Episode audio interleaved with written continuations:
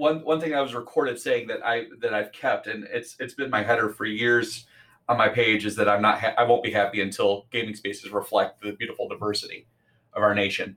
Uh, when I can look out from that administrator's seat and see a group of people that look like a, a wide swath of America.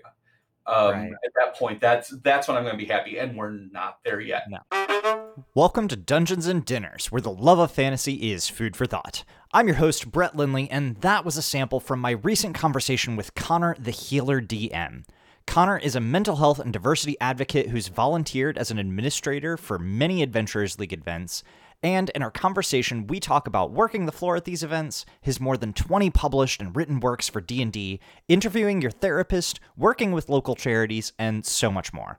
If you've been on the fence before, I've added a ton of new content to my Patreon reward tiers. Discord integration is now live for all tiers, and at the $5 level and above, you'll get access to exclusive bonus minisodes every week of additional conversations with guests like Connor. That's four additional episodes a month for just $5. So if you enjoy our conversation today, head on over to patreon.com slash dungeons and dinners and help keep this podcast ad-free.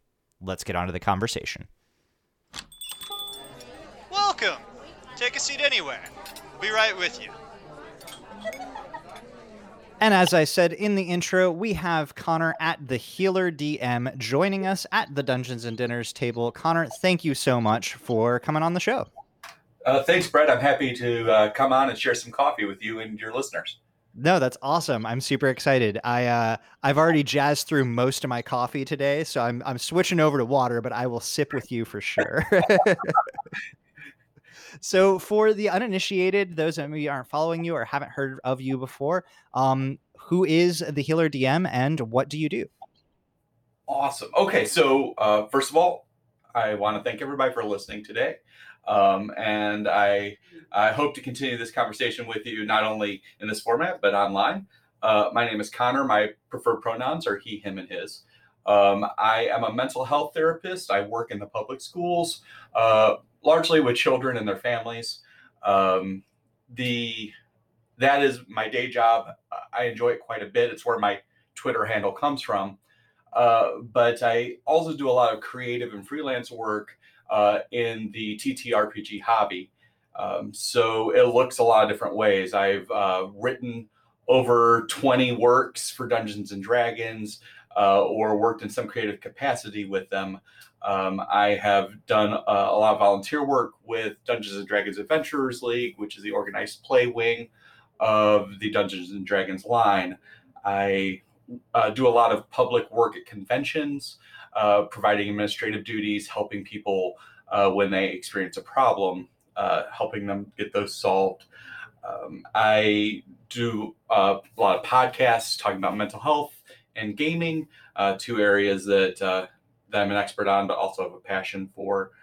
Um, I also speak a lot about diversity in gaming, um, and uh, and uh, tend to uh, uh to to lend my voice to causes that uh, promote acceptance in our community uh, for marginalized voices. Um, I am the founder and president of D8 Summit Charities, which is a 501c gamer facing charity that helps events raise money for quality local causes. Um, I do a ton of stuff, um, uh, but uh, I'm also a dog dad, and uh, I'm pretty active in my community, um, and uh, and I love meeting new people. So I'm I'm I'm really hopeful that I uh, get to speak with many of your listeners, uh, not just from this point, but this point forward, to hook uh, me, look me up on Twitter and, and let's have a conversation. Let's talk. No, that's awesome. So a, a, super wide variety of projects, and I can seriously respect that. Uh, I am also a huge advocate for mental health in general, but mental mm-hmm. health and gaming, both in uh, like physical and in-person games as well as in video games. I think there's a lot of growth that's going on in there as well that I'm I'm super proud and appreciative that that conversation is more open and more accessible. I know when I was growing up, it was pretty taboo. There weren't really any colloquial words for mental health that didn't mean bad things. Um, right. So it was really difficult to kind of to feel welcome in those spaces. And now there's still some, but I think there's been a tremendous amount of growth in mental health and self care and the conversations that revolve around that in society in general. So I appreciate all the work that you do in that. And I appreciate you speaking out about it uh, because because the, uh, the awareness piece, the the the the growth that we've seen as a society in um, in creating, oh, I'm trying to think, an atmosphere where people are willing to seek help when things aren't okay. Um, yes, that that comes because of people, not necessarily just clinicians, but everybody saying, "Hey, you know, sometimes we're not okay," and you know, we we seek help for it, and it does get better. Uh, people mm-hmm. need to hear that so so they don't feel like there's that stigma there attached. Right.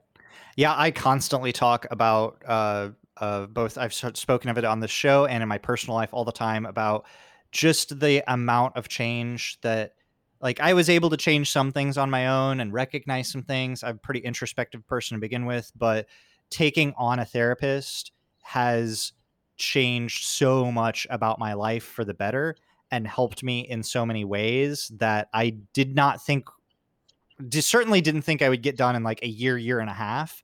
I, I thought that maybe if I got to them, it'd be like 10 years. Um, and some that I don't think I ever would have done without having somebody on the outside just to give a fresh perspective. Yeah. Well, and, and relationships themselves have, have a magnificent healing power. And a, a lot of times, you know, you know, we, we've got, uh, you know, uh, uh, pardon me, international listeners, but we have in the United States the rugged individualism where you just have to pull yourself up by your bootstraps, suck it up, and go on with it by yourself, and you'll figure it out. Um, and and that's like you know it's it's it's just baked into our into our cultural cake. Um, but that isn't how a lot of healing happens, and uh, right. and and every bit of evidence we have shows that having a relationship with somebody that you're able to talk with, um, such as a therapist, that that that that is actually the strongest predictor of how good your outcome is. So no, um, by all means, you know, if if you are listening today and you're having a tough time. Uh, I'm looking at Brett nodding his head. We both encourage you seek seek the help yeah. of a professional and talk to them. Mm-hmm. Um, you know, uh, you know, I uh, I'm a big fan. I, I say that I say that therapists are like underwear. When they start to smell, change them. Don't be afraid to to yes to switch your therapist to to somebody you're very comfortable with, but build that relationship, and it will help. It will help. I promise. Yeah, interview your therapist because you mm-hmm. like like you interview them as if you're the CEO because you are you're the CEO of you incorporated so if you're going to hire somebody who is going to come in and you're going to pay them to help get you incorporated running at a high level, then you need to interview them. Your first session or two, you need to know that the things that you know i went through a few therapists i had some really bad experiences and i i didn't think i was ever going to get anything good out of it and when i took that mindset of taking ownership of myself I wrote interview questions. I wrote down things that I would make sure that I would do. Uh, I know I keep the podcast pretty clean, but in my general conversational life, especially about tough topics, I swear. So I made sure to write down swear in front of the therapist and then gauge their reaction. I wanted to see are they going to laugh? Are they going to swear back? Or are they going to give me a judgmental look? Or, you know, I wrote down questions about what's your comfort level with these types of heavy topics? What is your research, modern research on these types of topics? Because there's a lot of you know mental health conditions that have old research that most people learn kind of in college and if they aren't reading medical journals and they aren't up to date on it the amount of changes that have happened in the mental health community and especially in certain areas can be so vast that if all of their knowledge is 10 or 15 years old then that doesn't jive with me. That's not what's going to help me incorporated become a, a, smoothly well-oiled machine.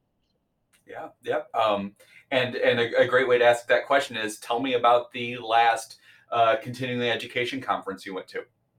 Um, and see and see and gauge how often they continue to learn about about the changes in the field because it's rapidly changing um, as a discipline, particularly as we learn more about how the brain works. And Um, I I will apologize in advance if you hear me geek out about anything neuroscience. For the rest, I will absolutely do it. But um, but that but we're learning so much that you want a therapist that's staying current by you know having a lot of experience under your belt is a powerful thing so is continuing to learn about what new developments are in the field um, ultimately ultimately it's going to be that relationship that's going to be the most therapeutic um, and so definitely guard that but yes absolutely I would I would highly encourage you to seek out people only seek therapists that are actively continuing their education. Exactly, one hundred percent. So, um, that's a. I, I, I do want to get back to this topic. I too could discuss this forever, but I think I think it, it would not be remiss to uh to, to to bring in at least one of our our, our shared another of our shared loves, which is um you mentioned you've done uh some over 20 plus works written for Dungeons and Dragons, um, and that you do volunteering for the Adventurers League. So I think I'd like to mm-hmm. start briefly there. Um, I, I know a lot of homebrew DMs. I know a lot of people who, you know, kind of fly by the seat of their pants. But the Adventurers League is the official league. It is kind of the sanctioned kind of way to play where everybody agrees that we're playing kind of rules as written. Um, so what uh, what are some of your experiences in being in the Adventurers League, and how do you feel that that uh, compares to maybe your personal games, or does it?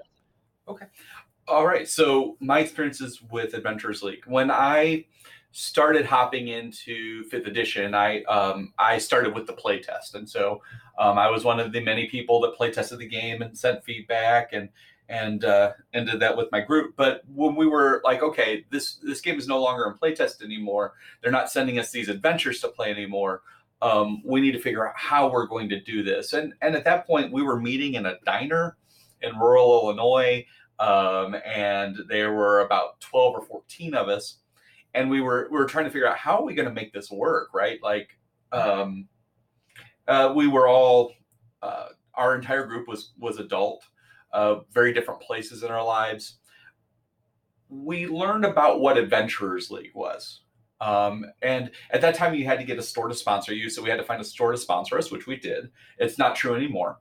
Um, but uh, then we were able to get a hold of these adventures that were episodic in nature. And so and so one of the one of the big strengths of Adventurers League is that you have these overarching storylines uh, that are episodic in nature, meaning that you can if you can make every week, great.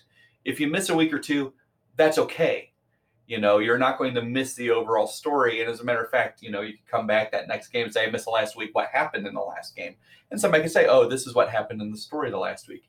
And so it worked really well for us as grown-ups because we have things going on right um, uh, you know we work we have family obligations and and community obligations and you know for some of us religious obligations and, and so you know not every week worked for all of us but we were able to make enough weeks that that worked very well um, that uh, that that group uh, eventually grew uh, into the charity work that I do today and um, over time. But the the the beginnings were there that that this is an episodic style of play that works really great for for grown-ups and it still does it's true to this day and i've met so many wonderful people because you know you're sharing these stories not just locally but worldwide these these stories are being shared um, widely over the United States, but also uh, Adventurers League play is popular in Europe, in Russia, in Singapore,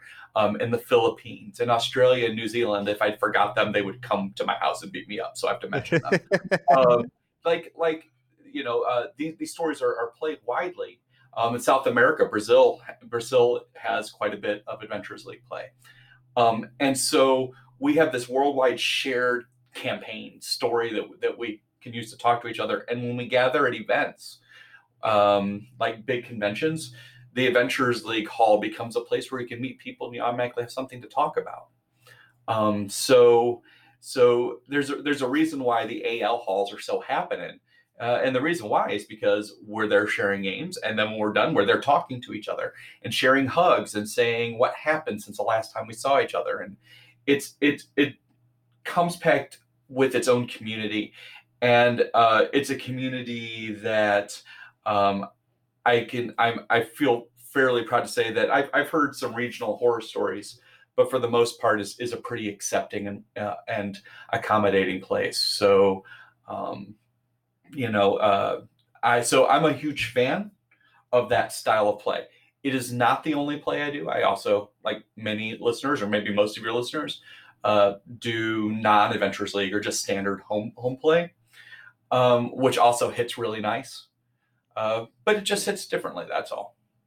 No, I think that you bring up a couple of really good points. One that I, I guess I never really considered is the the episodic nature leaves a lot of kind of similar to the way that you would talk about television or you know things like that where if every week the next episode is coming out then if you're super invested, you can find somebody that may be able to play a catch up game with you. Uh, otherwise, if you're okay with some spoilers and you miss a week or two, just learning, hey, what happened in the last episode is enough to get you up to current.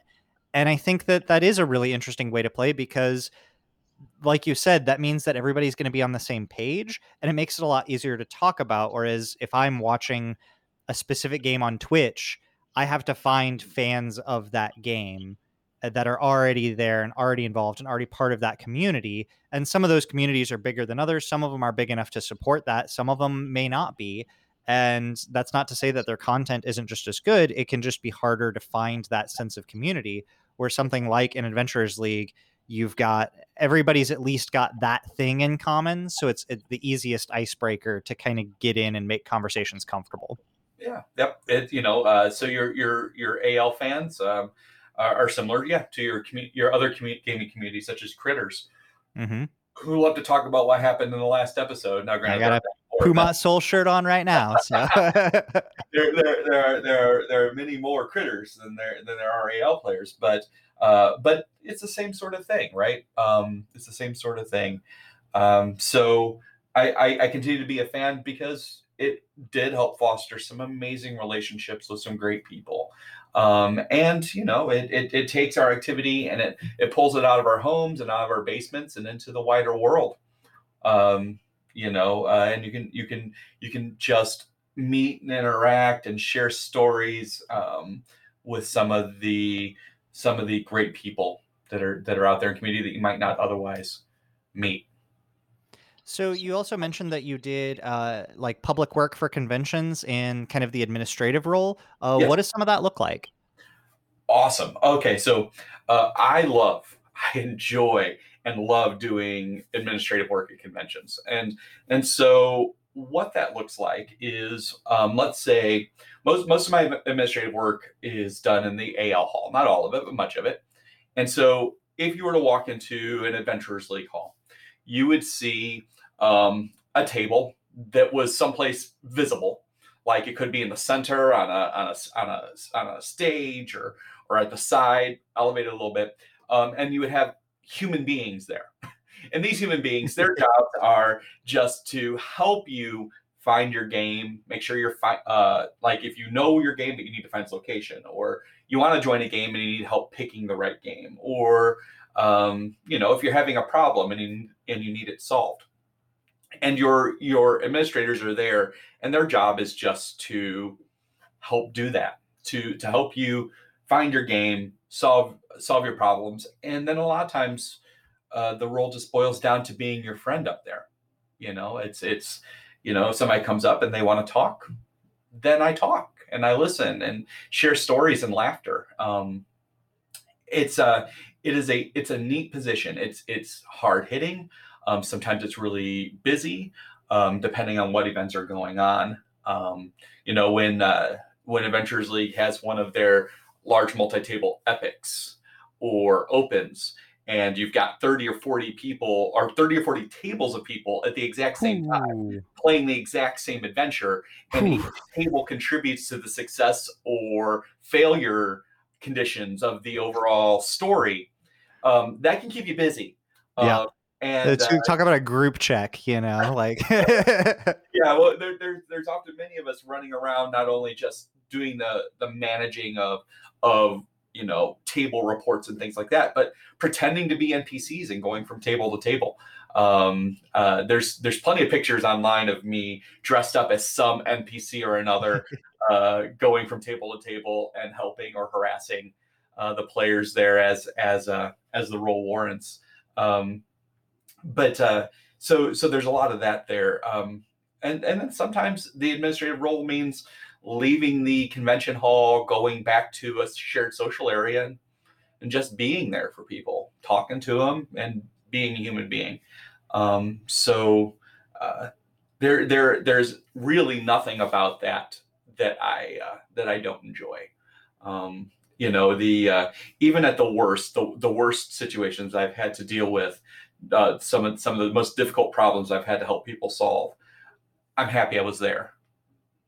You know, um, when people when people go to a large event like that and they want to play D and D, obviously they want to share the game, but they're really there not necessarily for the game. The game is an excuse right. to build or maintain relationships and to have fun. Um, and understanding that and helping to facilitate that, uh, it's powerful work. And uh, I love DMing and I love playing, but for me, both of those things take a backseat to to that sort of administrative work. That that's where I I dive in and and enjoy what I do the most. I think that's uh, probably the most literal sense of uh, fostering community in a very direct way that that I could think of because it is you know very difficult i suffer from you know social anxiety and there's small group situations that i can deal with but conventions or big gatherings can be really difficult for me for a number of different reasons and just knowing that there are kind of literal public advocates that somebody that can like just focus here don't the crowd of voices can be out there Mhm. and we can just chill and lock in for a second and then if you're good you're good okay table 18 over there like that knowing that that type of support is there is a really kind of a, gives a, a very hopeful outlook for somebody like me that that can struggle in situations like that um, I I I can uh, empathize. I I also often struggle in large social situations. Um, the you know it, it always helps to have somebody that you know is there to um, to help you uh, to help you you know uh, enjoy the the experience that you're there to find. It's also part of the reason why I've become increasingly noisy about uh, about uh, acceptance of diversity mm-hmm. um, and uh, and increasingly noisy in our in our gaming community about mental health because being in that position there I, I learned that our spaces no matter how welcoming they might feel to somebody who looks like me right you know, uh, to look at me, I'm, hey, look, there's middle-aged white guy, you know. Um, it hit it's it, it hits differently when you are not middle-aged white guy, and we still have miles to go to make spaces that are completely uh, accepting. Um, you know, and and I'm willing to put in that heavy lifting and and get out there and do some hard work along with some other great people in this community who are doing the same um, I want people that step into that gaming hall to know, oh, look, the healer DM is over there. Uh, I know he won't deal with any BS.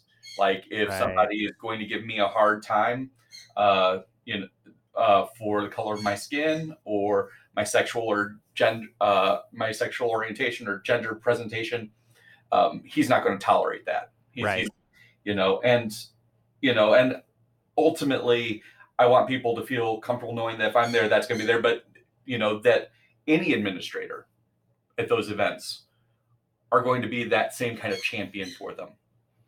right because i mean it, part of fostering community really is the community part and and having a community that is welcoming of all types of people uh, especially when there's i think a lot of the history and stigmas of of uh, gaming have shifted pretty rapidly over, especially the last 10 years or so, but even slowly and more so over the last about 20 or so. I'm 36. So, uh, you know, being a nerd in the 90s was not a cool or you, you didn't even talk about it and much less, uh, you know, God forbid you were a gender fluid nerd or just, you know, wondering about your sexuality or rep- your representation, then uh, good luck. You know, it could be difficult, even if you find a community of nerds, then, or so called, you know, to use that phrase, uh, that may still not be a comfortable enough space for you to fully express yourself as the totality of yourself.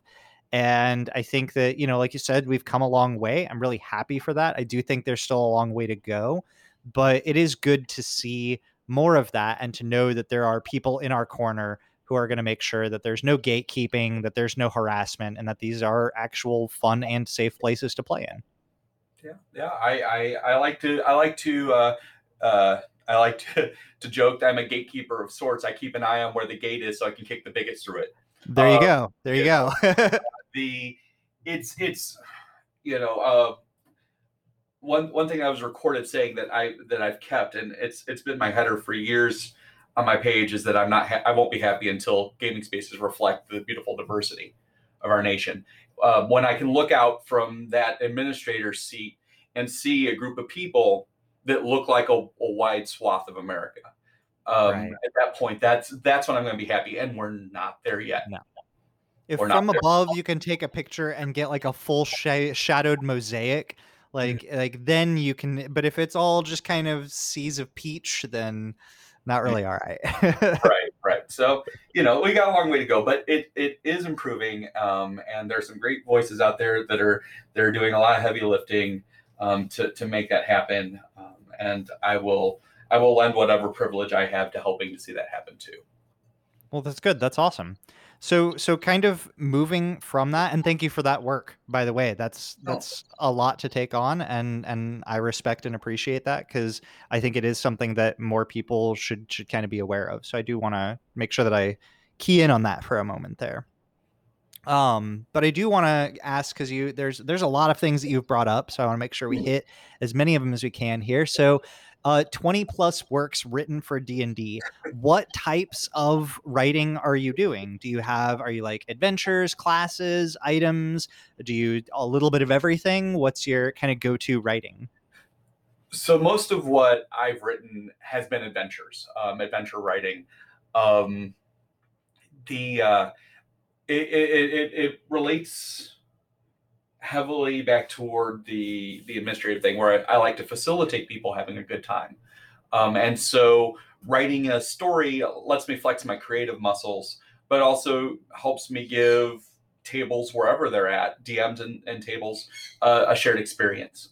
Um, and so most of my writing most of my writing has been adventures adventures either standalone one piece adventures or um, or adventure arcs. Um, and I've written, edited, uh, produced a number of them. Um, many of them are for Adventurers League. There are some upcoming works that are not.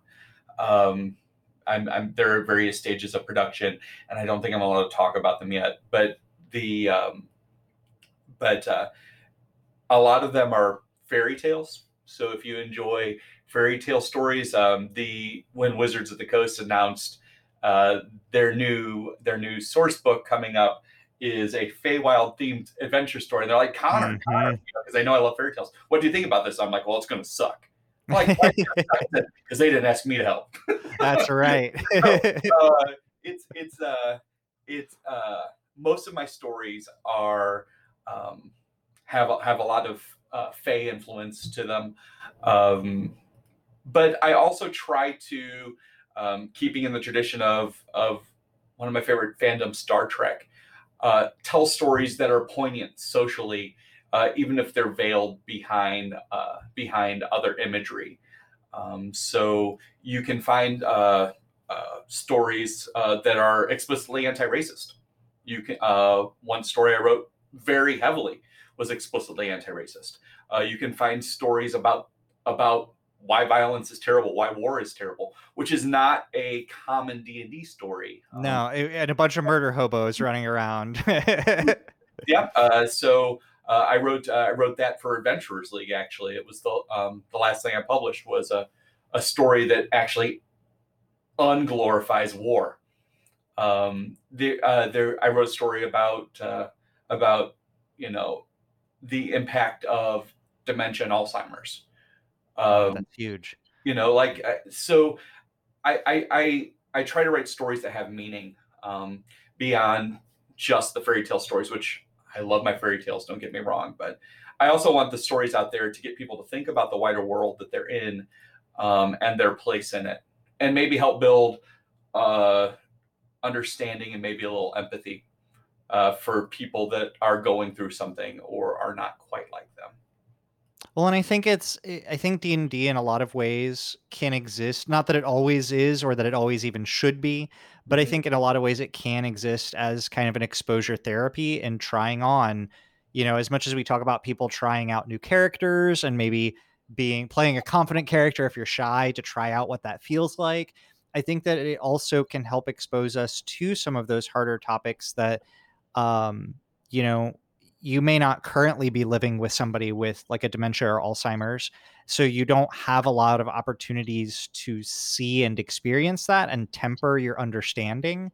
And so getting to to play a role in that may help so that when you do actually come into contact with somebody there you have a little bit better understanding you're a little bit more socially aware and practiced at handling that situation than you may otherwise have been so that's really cool work yeah it is um, it is. I'm happy that i've been given opportunities to do it. Uh, I've, I've worked with others to help produce um, uh, these adventures and uh, some very talented people. Um, Jenny Loveday, um, Travis Whittle, um, uh, Noah Grand, uh, uh, Sean Banerjee, um, Ian Gould. So just just some amazing folks um, who who've helped uh, who've helped flesh out some of these ideas in ways that are meaningful for people. Um, so I, I, have to uh, I have to shower them with the praise uh, that they deserve. Uh, because if it weren't for them, these sorts of these sorts of stories wouldn't exist. No, that's uh, it, it's always good to to share the credit because a lot of times it's never one person doing all of it. There's it's again, it kind of just always circles back to community. There's so many talented people working in so many different avenues to make anything happen. Oh, yeah. Um, that yeah. So okay. appreciate and respect to those. So um I will. I think we'll touch. Um, yeah, let's go to the so the founder of D8 Summit. Mm-hmm. Um, so you said that you do some charity work and to raise money for local causes. Um, but with a name like D8 Summit, uh, I have to. I, I, there, the the the belies that there's a little bit of a relation here to. So, what kind of charity work are you doing, and what kind of charities and causes uh, do you seek to support locally? Okay. Well, um, so D8 Summit is a bad pun. Uh, it, it, it started as a bad pun, and it the name has continued as a bad pun. Uh, the summit being a play off of the G8 summit, you know, yes. the, the, meeting the meeting of influential economic minds on the planet. Um, and so we we don't have influential economic minds. What we do have though are a bunch of gamers who enjoy sharing games and are passionate about different causes. Um, and so what we what we do as an organization is um, we run events, but we also help other events. If another event reaches out and says, "Hey, D8 Summit, could you come and and help us run a um, uh, a charity uh, arm for our upcoming event, so we can just focus on the event and you just come in and help us raise money, and we'd like to raise money for a good humane society in our area." Then we'll help them identify a humane society. Uh, we'll contact the, that humane society uh, and then we'll show up and do what we can to help fundraise. You know, um, whatever is. Uh, um, you know, is is it is it raffles or auctions? Is it um, you know 50-50 drawings or or reroll tickets or whatever it is?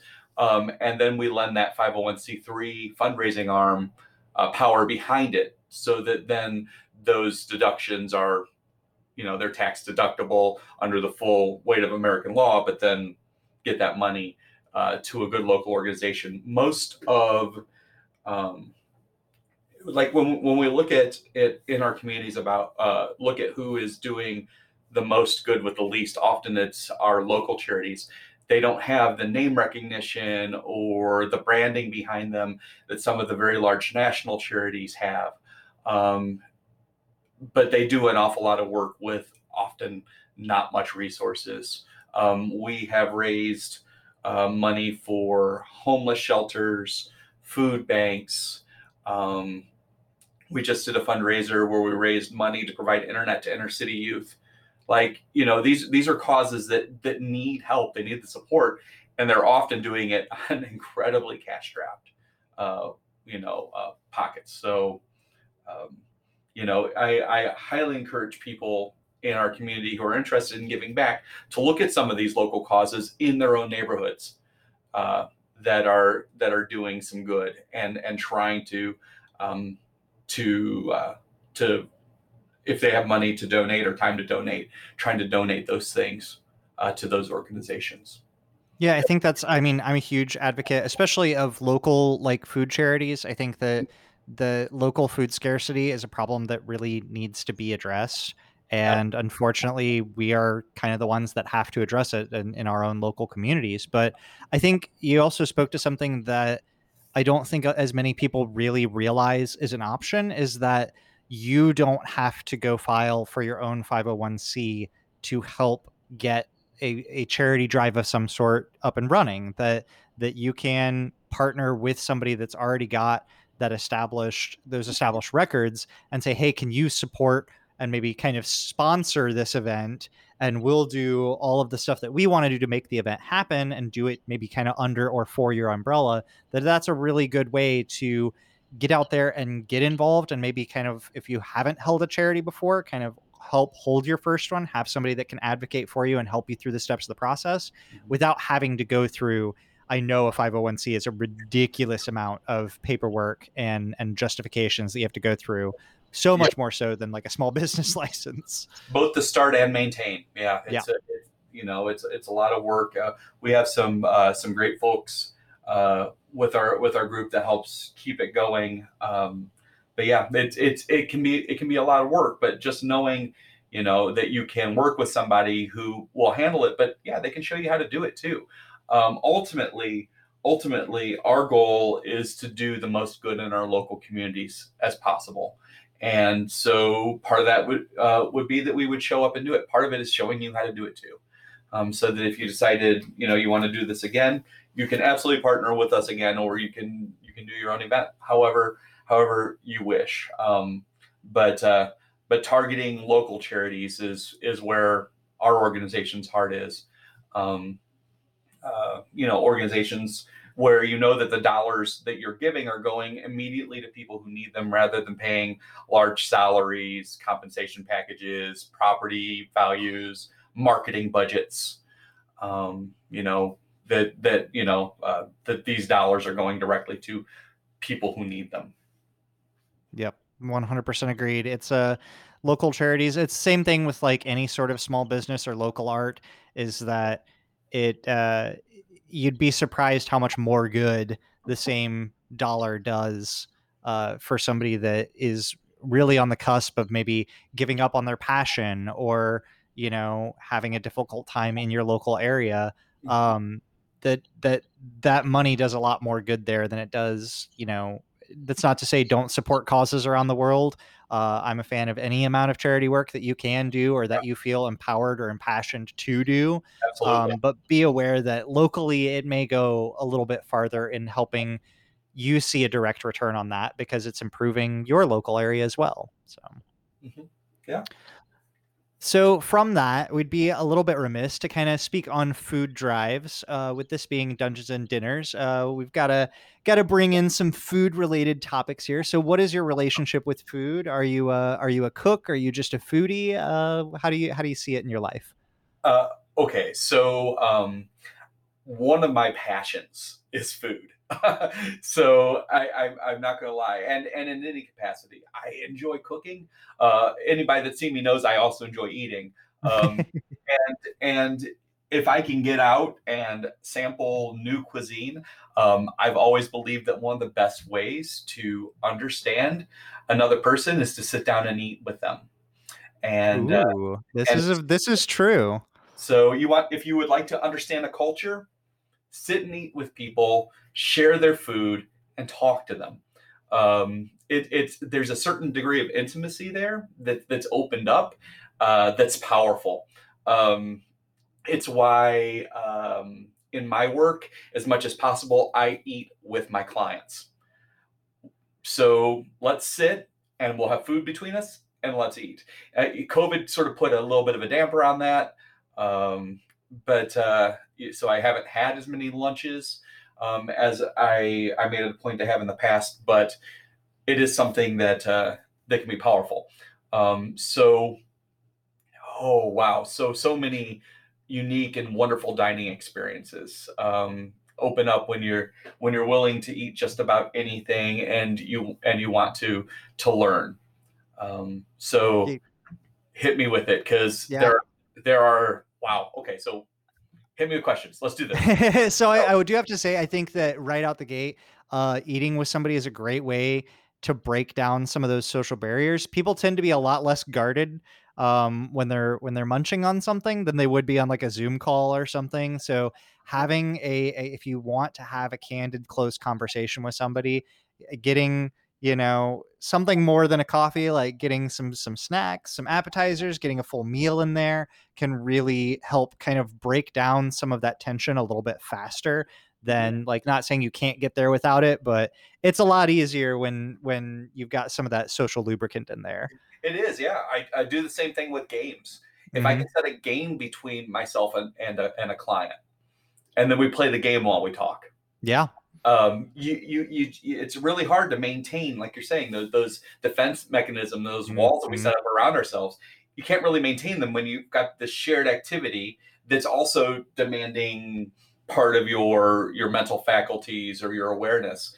Um, and so, food is a is a great example of that because you're oh this tastes good. Oh, you know, I I don't have quite enough on my plate, or or you know all the things that we think about when we're eating. Um, that that is taking away from those mechanisms that we put up to guard ourselves and then you're just more open. You're willing to be a little bit more vulnerable. Yep. So um i guess we'll let's start with uh with kind of on on the topic going out and and enjoying a meal at a restaurant. You said that you've got pretty varied tastes and that you like to sample new flavors. Um so is there a particular uh, kind of style or maybe a local area or place that you find yourself kind of more consistently gravitated to than not? Or are you looking for something new and adventurous kind of every time you go out? Um, so I am I am pleased to try um, to try new things whenever the opportunity arises. Um, I live in a community where there aren't a lot of new dining options. There are some great dining options, but you know, it's a, it's a it's a small town. Um, uh, where I live, there there's all of oh boy, um, nine thousand people. Uh, so we don't have a, a huge. We've got a pretty good sized restaurant scene for our size, but when I travel, I'm going to be trying as many new and varied dining experiences as I can. Um, I just got back from a two week sabbatical um, where I got to tour um, uh, nine states. Um, and wow. and so uh, we, were, we, were, talking about that a little bit, Brett, before we started recording, because mm-hmm. uh, it took me to Arkansas. Um, but I got to eat some amazing food in some very unusual places. Um, a Cuban restaurant in nice. the middle of nowhere.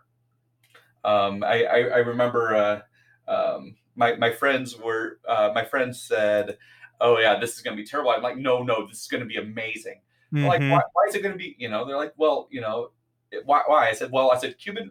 I, I said we're kind of in northern Georgia, southeastern Tennessee. I said Cuban food isn't it isn't popular enough in this region of the country to just have some random uh uh you know like pop up restaurant. yeah uh just just create this restaurant like i'm willing to wager that in the back in that kitchen is somebody from cuba Yeah, yeah. It's there's not enough culture to support that to just be a thing. That that person is doing it because that's what they're passionate about and that's what they know. So it's probably going to be really good. oh my goodness the the the cubanos were amazing some of the some of the some of the best sandwiches i have ever had uh, we got from this place uh, she also made rum cakes which oh, glorious! delightful Yes. um uh serving sized which is good because if i had to buy a whole rum cake and it tasted that good you know i would i would be in a, a i'd be in a bad situation um st louis my uh my friends took us to one of the neatest little restaurants and i'm i'm, tr- I'm trying so hard to find the name of it um because they served uh mediterranean fare uh particularly middle eastern fare uh and they had a punk rock atmosphere oh which- wow! which was completely like and and so i really want to give them a shout out because it was that good and i and i'm sitting here like typing through google trying to find it um, if if you know what the name of the restaurant is and you're listening if you're a st louis foodie please put that in in the chat so Throw us, throw it to us on Twitter. Yeah, yeah, yeah. Give them a shout out. it was that good. Oh man, and um, and we were we were there just to have a good time, and I had some uh, amazing um, tabbouleh, uh, which I mean, it's it's it's a simple dish with amazing flavor. Um, if if you've never tried it out there and you're listening, um, you can do a lot with parsley that doesn't involve garnishing. Um, You can actually eat it, and it tastes good. Um, yeah, it can actually have flavor. You have to use a fair amount of it, but you have to use a fair amount of parsley, but it's but it, it is a delicious green. Um, so uh, I had that, and I I had um, a, a a really good uh, shawarma.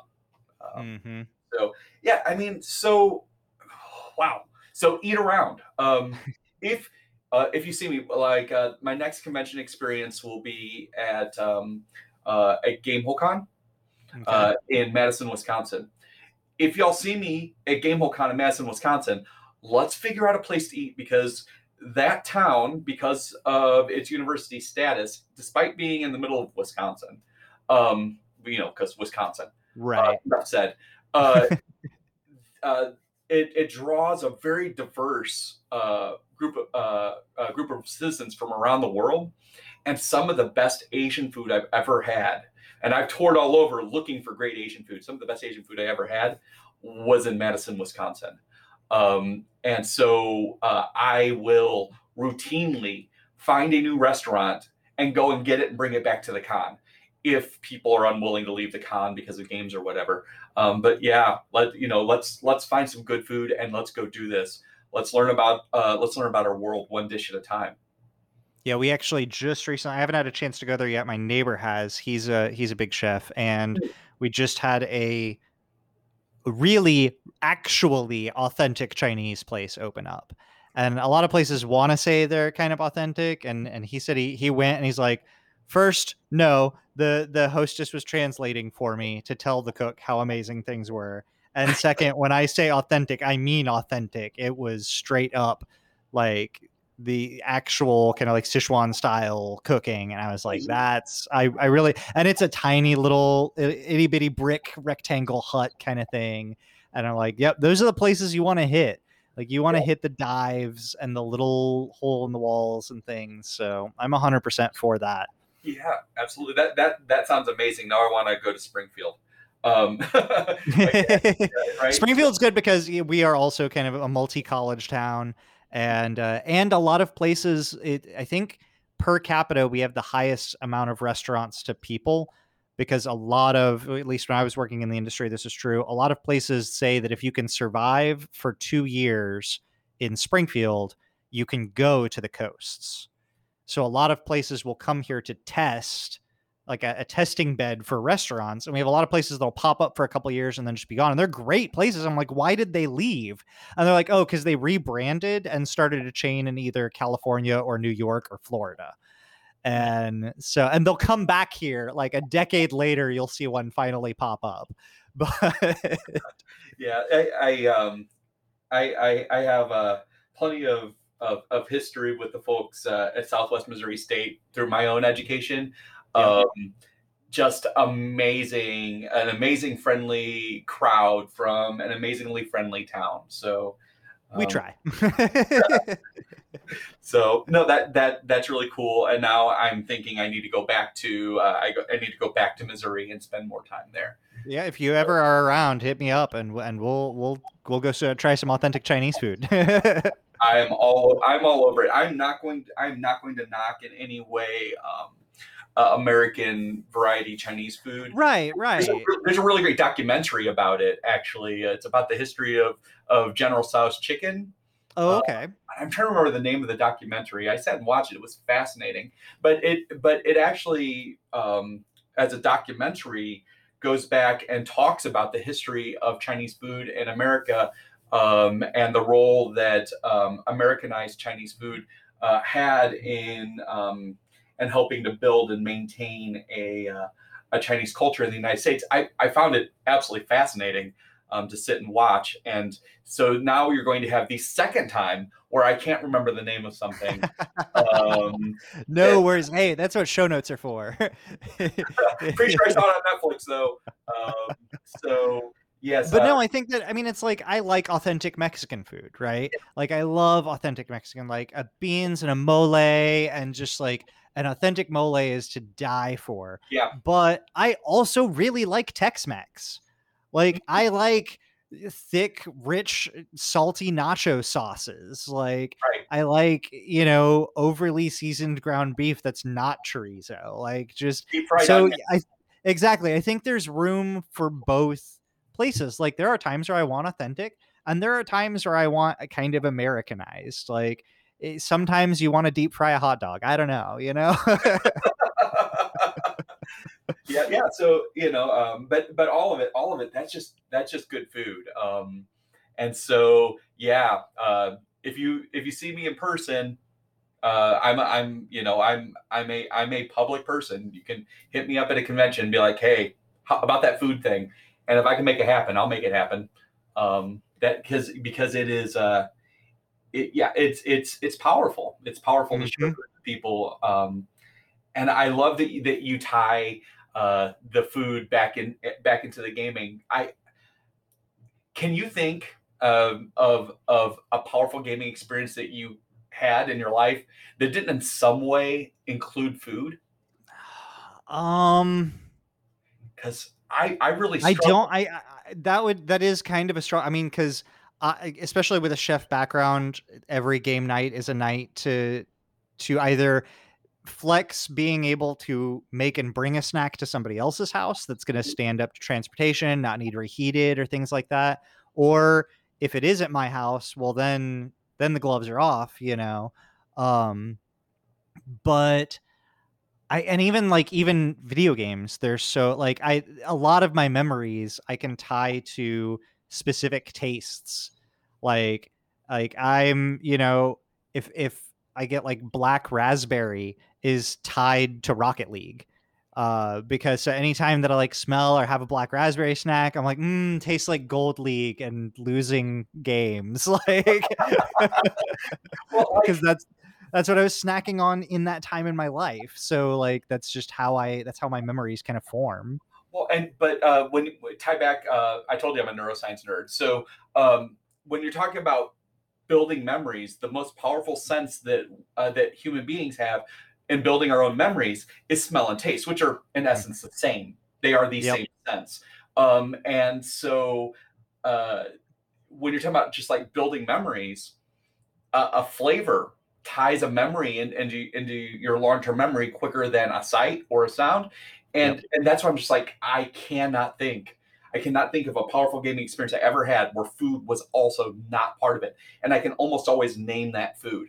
Mhm. Uh, I can remember my formative years of gaming where in high school I would stay over at my friend's house um, and we would play um, AD&D second edition. Um, so I'm, I'm dating myself a little. Uh, and then we would always. Okay, nobody likes that, Co. hey, my table says no. Uh, I, but but I can tell you, we had uh, Little Caesars pizza, Mhm. bottomless Little Caesars pizza, because you could Yep. order so much for so little. And so my friend Devin's parents would go and they would bring back like these ridiculously large, horribly cheap pizzas, which I will forever associate with gaming. And Yep. when I when I think of Little Caesars, I automatically think of good times and good memory right. and um and so even though it's little caesars which i mean you know you can like it if you want. Um it's There's a place I, I would put it in more like a comfort food. Like it's like I'm not gonna want Little Caesars all the time, but every now and again, when it the when the weather's for me, if it's like dusky and kind of stormy or just super overcast and a little gloomy, like that's when I want Little Caesars and to like not get in a pool, but like sit by a pool and just have that kind of summer vibe where it's like a little bit gloomy and I may not really get to enjoy myself, but that that really cheap plasticky cheese does something for the soul that makes things better, you know? oh, and, and i was born and raised in in chicagoland and uh i would have friends from my youth who right now are wanting to punch me in the back of the head for even mentioning uh for even mentioning it except for those of us who were there Mhm. playing games all night and listening to Alanis Morissette and eating Mhm. Little Caesars pizza. Um, For us, it's dollar store, Doctor. I think it was Doctor Thunder, maybe. Dr. Thunder. and and there was one there was another one i don't remember the name of anymore but i remember it got to the point where we all agreed that every can tasted different like it was so cheaply made that the flavor profile for each individual can in a 12 pack was a complete like we would like trade them they all had the same label but they all tasted different so. you know, yeah. So, yeah, I'm with you. I, I can't. I can't separate the. I can't separate the two. I can't separate food and um, and gaming. They just go together. Um, and uh, being able, as as people are getting vaccinated, vaccinated, and and opportunities to see each other face to face as those begin to open back up, um, I'm looking forward to making new memories with food and gaming, uh, with people that I care about, both people I've known or or new friends. Amen to that. So there's a few more things that I want to ask you, but I think some of that, including uh, your own personal culinary history, are going to have to wait for the Patreon episode. So before we get to that point, is there anything that you would like to discuss? Any shout outs that you would like to give to those of us that are here uh, listening to you on the uh, on the, the airwaves now? Well, um, I want to give a shout out to uh, people that are listening. I want to thank you again. Um, hearing um, who very likely is a stranger babble on about food and, and neuroscience. Um, you know that uh, I that you're willing to listen means a lot to me. So thank you. Um, I'd like to give a shout out um, to my friends out there, um, some of whom I've I've been able to see as things reopen, some of whom I haven't been able to see yet. Um, I really look forward to a time where I can see you and give you a big hug and ask you how things are going. Um, and I want to let you know I miss you. Um, I want to give a shout out um, to all the folks out there that are doing the heavy lifting to make our our gaming spaces inclusive. Um, I, we see you. We, we we know who you are, and we we appreciate what you're doing. Um, I want to give a shout out to my friends in Adventurers League and my friends on the convention scene. Um, I, I can't wait to get back in the trenches with you. Um, I want to give a shout out to uh, to all the people um, that I meet every day, um, uh, such as yourself, Brett, who are out there doing good and positive things in our community. Um, you know, this is this as as a hobby. It can be a space where we can elevate, where we can lift up everybody, um, and and so taking the time to do that, um, it's it's it speaks wonders about uh, about you and and uh, and the type of people that get involved in our space. There's been a lot of controversy lately, very very lately, about um, about spaces and about how spaces used to be and about how spaces are now. Um, I don't ever want to go back to the space that I was in as a youth, where I was afraid to, um, where I was afraid to be who I was at a gaming table uh, for fear that they would, you know, end up beating up a queer youth um, who at that time was much skinnier and smaller. Um, right. But uh, uh, you know, I don't want to go back to that. Um, that you know, those spaces were not always inclusive. Um, we have we've, we've come a long way, um, and I feel safe at, at so many more places. Um, but we've got a long way to go. Like you can look out, you can look out from the admin table. Um, if you see me, ask me, and you can stand up with me, and you can you can stand up and, and twirl around the room. We've we've got a lot we've got a lot of space to go, um, but uh, but we're getting there. We just have to turn our back on the past and say, you know what, it was good back then, but that's you know we need to open up this experience for everybody, not just for the people back then, but for everybody out there. If, if we really have a good thing, we don't want to hog that to ourselves. Right. We can't we can't keep people out. So thank you if if you uh, if you're out there doing that doing that heavy lifting. It is seen and it's appreciated by more people than you realize.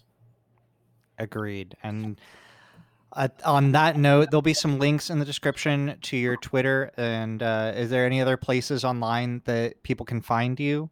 Well, um, so Twitter is is the easiest place, um, and my uh, Twitter, uh, the link at the Healer DM. Uh, I also have a webpage where you can go um, and uh, not only uh, look at the works that I've helped create, uh, but links to purchase them. Um, so that is uh, thehealerdm.card with two R's.com you can feel free to take a look there. There's also a link on that page if you decide that you want to hire me as a professional DM.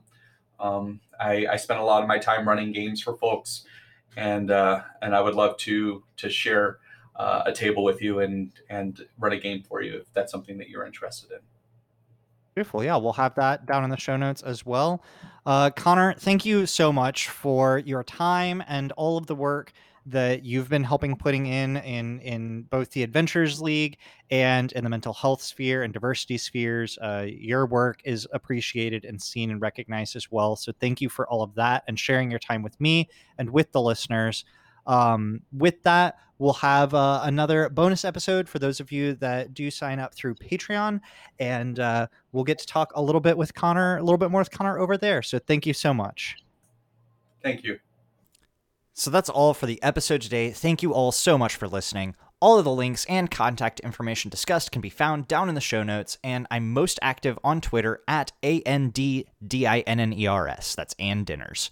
If you're interested in supporting the show and getting access to exclusive bonus episodes like the one I just recorded with Connor, if you want additional Discord content, or you just want to help support the podcast and help keep things ad-free, consider tossing a few coins over to patreon.com slash dungeons and dinners. If you're looking for more great podcasts to listen to, check out my other broadcast, Pick Up Your Sticks. It's a long form podcast about why video gaming matters, co hosted by myself and my dear friend, Walker Neer. I'm really excited to be sharing this journey with all of you, and remember that love is the secret ingredient. Have a good day, friend. Thanks for stopping by.